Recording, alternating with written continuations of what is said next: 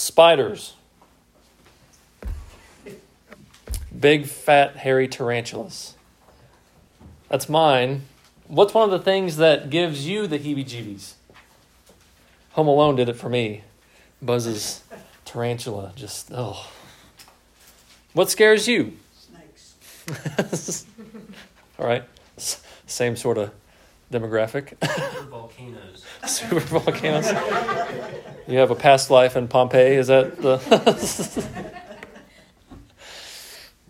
Over the years, we learned to concern ourselves with a lot of scary things. Contagious viruses, clowns, dentists, some legitimate, others trivial. Other things we never take much time to consider. But today is a chance for us to consider the scariest reality of all, God's wrath. Our sins expose the presence of God's wrath. Turn with me, if you haven't already, to Romans chapter 1. Romans chapter 1, early on in Paul's letter to the Romans, we are faced with God's wrath. Romans chapter 1, starting in verse 18, I'll read through the end of the chapter. Romans 1, verse 18. For the wrath of God is revealed from heaven against all ungodliness and unrighteousness of men, who by their unrighteousness suppress the truth. For what can be known about God is plain to them, because God has shown it to them. For his invisible attributes, namely his eternal power and divine nature, have been clearly perceived ever since the creation of the world and the things that have been made, so they are without excuse. For although they knew God, they did not honor him as God or give thanks to him, but they became futile in their thinking, and their foolish hearts were darkened. Claiming to be wise, they became fools and exchanged the glory of the immortal God for images resembling mortal man and birds and animals and creeping things. Therefore God gave them up in the lusts of their hearts to impurity, to the dishonoring of their bodies among themselves, because they exchanged the truth about God for a lie, and worshipped and served the creature rather than the Creator, who is blessed forever. Amen. For this reason, God gave them up to dishonorable passions. For their women exchanged natural relations for those that are contrary to nature. And the men likewise gave up natural relations with women, and were consumed with passion for one another, men committing shameless acts with men, and receiving in themselves the due penalty for their error. And since they did not see fit to acknowledge God, God gave them up to a debased mind to do what ought not to be done. They were filled with all manner of unrighteousness, evil, covetousness, malice. They are full of envy, murder, strife, deceit, maliciousness. They are gossips, slanderers, haters of God, insolent, haughty, boastful, inventors of evil, disobedient to parents, foolish, faithless, heartless, ruthless. Though they know God's decree that those who practice such things deserve to die, they not only do them, but give approval to those who practice them. How does a righteous God respond to man's unrighteousness? If God is right, like we said last week, if God is right, then how does he respond when we are wrong? Here's the first uncomfortable truth today. We are wrong. We are all wrong. And what is God's reaction to our wrongness? Wrath. I've said over and over again how much I love the repeated description of God in the Old Testament, in Exodus, in the Psalms, in the prophets Joel and Jonah. Time and time again, God shows himself, reveals himself to be gracious and merciful, slow to anger, and abounding in steadfast love. So if God is gracious and merciful, doesn't that mean he's not a God of wrath? A few of us talked about this in our last book discussion. Notice in the description that I just gave of God that it says he's slow to anger. This means that he is gracious, he is merciful, but he does also get angry. He is patient, and that allows him to be slow to anger. But don't let his kindness and patience fool you. God gets angry. Okay, so what makes God angry? When we suppress the truth about who he is, when we fail to acknowledge his righteousness. Verse 18, "For the wrath of God is revealed from heaven against all ungodliness and unrighteousness of men, who by their unrighteousness suppress the truth." God is right. His righteousness has been revealed to us. But instead of accepting that fact and living under that truth, we push it down, cast it aside. We hide it. We neglect it. We forget about it. All of us. Every single person. No matter what point in history, no matter where in the world, every single person is guilty of this. And every single person has no excuse for doing this. Look at verses 19 and 20. "For what can be known about God is plain to them, because God has shown it to them.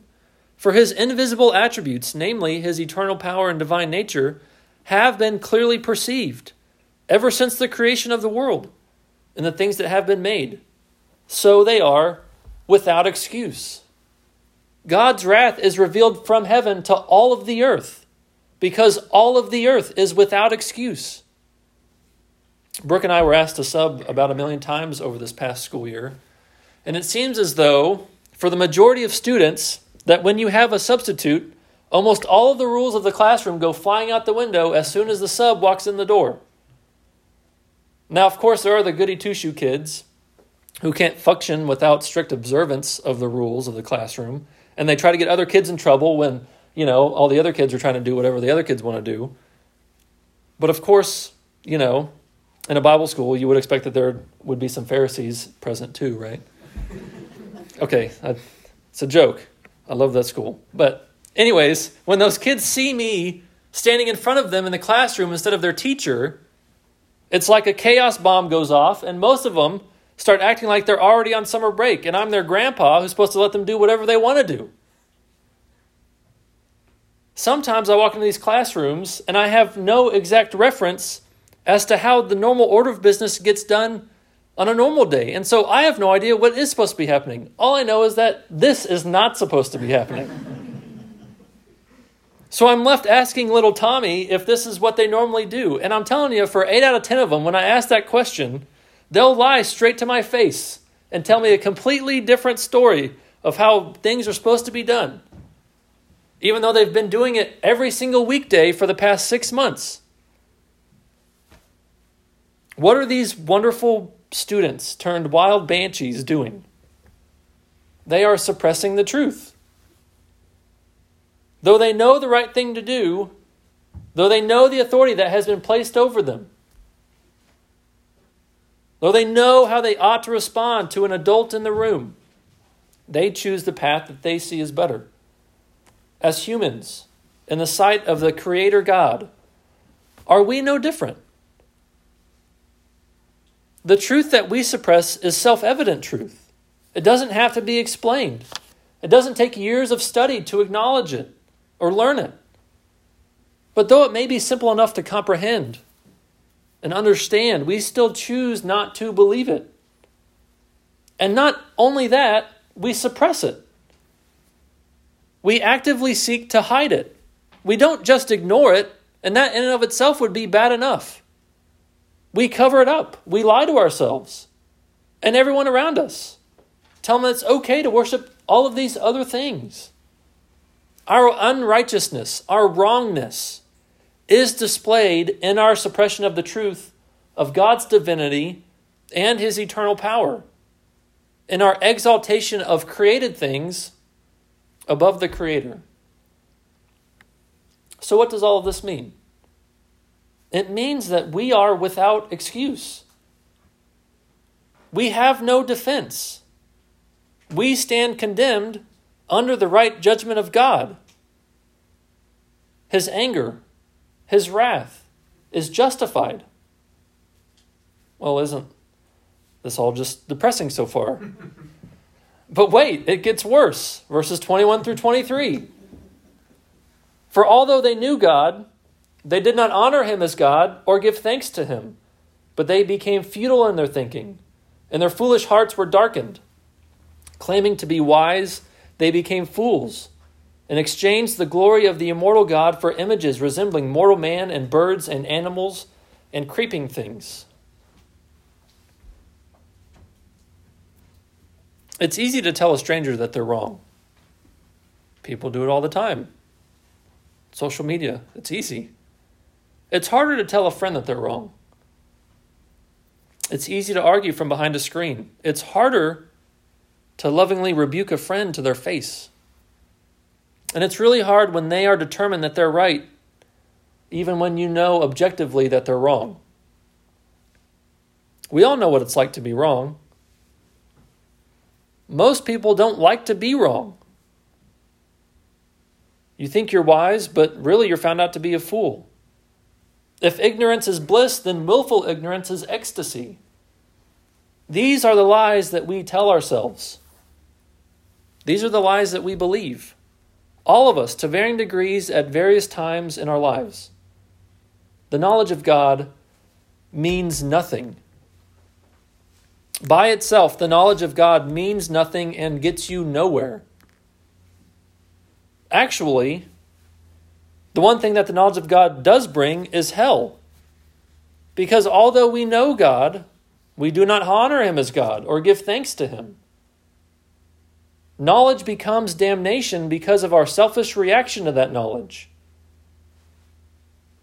Sin is not just the bad things you do. Sin is also the failure to do the appropriate things. Honoring God, giving thanks to him. Too often, I fall into the trap of thinking that God just wants me to stop doing the bad stuff. And I have to continuously remind myself that he is worthy of honor and thanks in all circumstances. But instead of giving him the honor that he's due and thanking him for life and liberty, I give those attributes and feelings to creeping things, inanimate things, consumable things. I exchange the glory that he is supposed to get and give it to someone else. Isaiah 44, listen to this. Many of you may have heard this before. Isaiah 44, starting in verse 12. The ironsmith takes a cutting tool and works it over the coals. He fashions it with hammers and works it with his strong arm. He becomes hungry, and his strength fails. He drinks no water and is faint. The carpenter stretches a line. He marks it out with a pencil. He shapes it with planes and marks it with a compass. He shapes it into the figure of a man, with the beauty of a man, to dwell in a house. He cuts down cedars, or he chooses a cypress tree or an oak, and lets it grow strong among the trees of the forest. He plants a cedar, and the rain nourishes it. Then it becomes fuel for a man. He takes a part of it and warms himself. He kindles a fire and bakes bread. Also, he makes a god and worships it. He makes it an idol and falls down before it. Half of it he burns in the fire. Over the half he eats meat. He roasts it and is satisfied. Also he warms himself and says, Aha, I am warm. I have seen the fire. And the rest of it he makes into a god, his idol, and falls down to it and worships it. He prays to it and says, Deliver me, for you are my God. They know not, nor do they discern. For he has shut their eyes so that they cannot see, and their hearts so that they cannot understand. No one considers, nor is there knowledge or discernment to say, Half of it I burned in the fire. I also baked bread on its coals. I roasted meat and have eaten. And shall I make the rest of it an abomination? Shall I fall down before a block of wood? He feeds on ashes. A deluded heart has led him astray. And he cannot deliver himself or say, Is there not a lie in my right hand? To those of us who have been given eyes to see the folly in such ridiculousness, we immediately say how insane it is to be like this guy. Idolatry makes no sense at all. But if we don't see ourselves as having been saved from these very attitudes and actions, We have completely misunderstood just how hopeless and depraved we once were and still would be without the revelation of Jesus Christ in our mind and heart. So look at these ridiculous attitudes and actions and sit back saying how stupid these people are is to forget how stupid we all have been. It's like the pot calling the kettle black. I don't even know what that means because I've never even touched a pot or a kettle, but I'm pretty sure it means they're both black. Before we get any further in the text, I also think this is a good time to come back to the point that we are all without excuse. Everyone from every nation in all of history and in the present is without excuse. We are all rightly deserving God's wrath. And so every week during our worship gathering, we encourage prayer. Prayer for another church in our area and prayer for a different people group in the world, some that we've never even heard of before, like today, for many of us. One reason we do this is because there are people all over the world, like this dude I read about in Isaiah, who have been given over to the folly of idolatry and false worship. So we pray to the God that they have offended that he might open their eyes to see, their ears to hear, that they would understand the madness of their ways and turn back to God through Christ. These verses that we're looking at today are so important to understand. Every man, woman, child who does not receive the gospel of Jesus Christ is left how we are going to leave this text today, without hope. So we pray things like Luke 10:2.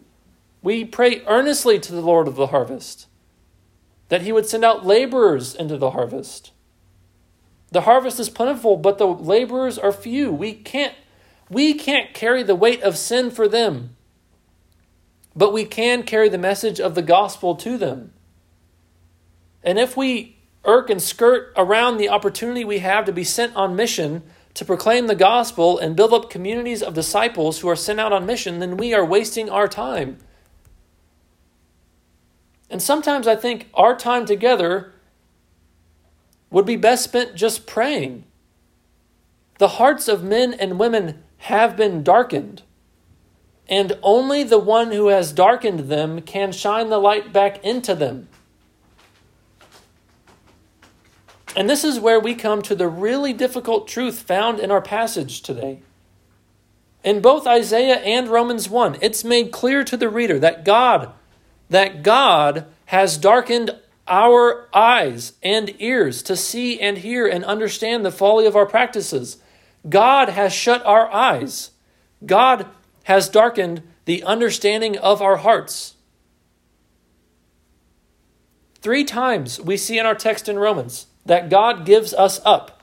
Verse 24, therefore God gave them up in the lusts of their hearts to impurity, to the dishonoring of their bodies among themselves. Verse 26, for this reason God gave them up to dishonorable passions. Verse 28, and since they did not see fit to acknowledge God, God gave them up to a debased mind to do what ought not to be done. So is God just giving up? Or is he now the one actively suppressing the truth in our hearts and minds?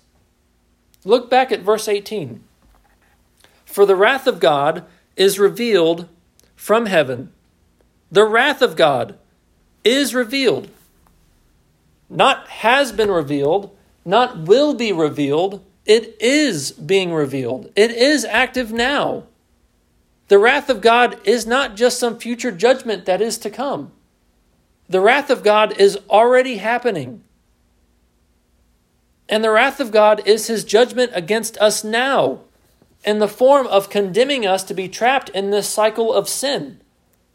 Having fallen into sin, we are then trapped in sins. But I think we need to be careful even with the language that, like I just used there. When you hear someone say, I've fallen into a sin, it almost sounds like an accident, right? But it's not an accident. Oops, I accidentally bowed down and started worshiping this tree. No, that's not how that works. You meant to do this. This was willful. You wanted to do that. I thought, for whatever reason, that this was the best option available to us. Don't act like you just fell into this or that these other people have just fallen into that. It's like falling in love. Ain't no little chubby fat kid in a diaper with a bow and arrow causing you to fall in love with that random lady or dude over there. Real love isn't something that just randomly happens to us. In the same way that sin isn't something that just randomly happens to us. Ain't no skinny little snake that can talk causing you to fall into sin. We don't fall into or fall out of these things. They are a conscious choice that you have made, that I have made, that all have made. And this conscious choice of false worship, of idolatry, has a consequence that becomes readily apparent. Sins. Think about it this way. People who truly follow the first two of the 10 commandments have no problem following the last 8. Conversely, people who forsake the first 2 commandments are undoubtedly led to break the 8 remaining. Just in case you don't exactly know what the first 2 are, or you just maybe don't know the order. You shall have no other gods before me is the first one. When the Creator God is the only God in your life. And then the second one, when you do not worship any other created thing, when you don't make anything out of a carved image and bow down and worship it, the first 2 commandments, you will have no inclination to break the other 8. You trust Him, you worship Him, you listen to Him, you love Him. Your affections are not drawn away into self-preservation, into overworking, into lying, into coveting.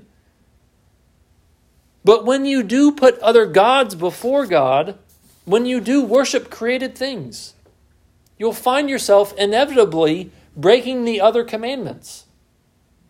You'll find yourself denying the created order. Everything gets flipped on its head. And this is exactly what Paul says. Verse 24, therefore, God gave them up in the lusts of their hearts to impurity, to the dishonoring of their bodies among themselves, because they exchanged the truth about God for a lie and worshipped and served the creature rather than the Creator, who is blessed forever. Amen. So how do we dishonor our bodies? By denying the created order. And this isn't just about some Old Testament Mosaic law. This goes back to Genesis 1 and 2. God created man in His own image. In the image of God, He created them. Male and female, He created them. And God blessed them. And God said to them, be fruitful and multiply and fill the earth. So how can we deny the image of God in us? By actively denying the proper relationship between man and woman. By actively denying God's mandate to be fruitful and multiply and fill the earth through sexual perversion. Verse 26, for this reason God gave them up to dishonorable passions, for their women exchanged natural relations for those that are contrary to nature. And the men likewise gave up natural relations with women and were consumed with passion for one another, men committing shameless acts with men and receiving in themselves the due penalty for their error. Paul doesn't bring up homosexuality first because he thinks it's worse than all the other sins. He brings it up first because it denies the very foundation of the created order. And when you have no foundation, everything else becomes game, and God's wrath removes any restraint to the perversion in our lives, which is exactly what Paul says next in verse 28. And since they did not see fit to acknowledge God, God gave them up to a debased mind to do what ought not to be done. They are filled with all manner of unrighteousness, evil, covetousness, malice. They are full of envy, murder, strife, deceit, maliciousness. They are gossips, slanderers, haters of God, insolent, haughty, boastful, inventors of evil, disobedient to parents, foolish, faithless, heartless, ruthless. That's a long list. But realize in our text that all of these sins are not the things that bring God's wrath. All of these sins are a result of God's wrath. Our sins expose the presence of God's wrath. If we're going to have a proper view of God, and a proper view of ourselves, and a proper view of our situation, this is where it begins. We are subjects of God's wrath, as verse 32 affirms again in our text. Though they know God's decree that those who practice such things deserve to die, they not only do them, but give approval to those who practice them. We could spend a whole sermon going through the list of vices that I just read. We could spend a whole sermon in every verse or two in this text, and it would take us a while to exhaust the riches of the why and how and where of God's wrath. But as I've mentioned over the last couple weeks, when we started going through Romans, I want to make sure that we get the big picture in each section. Really understand Paul's arguments.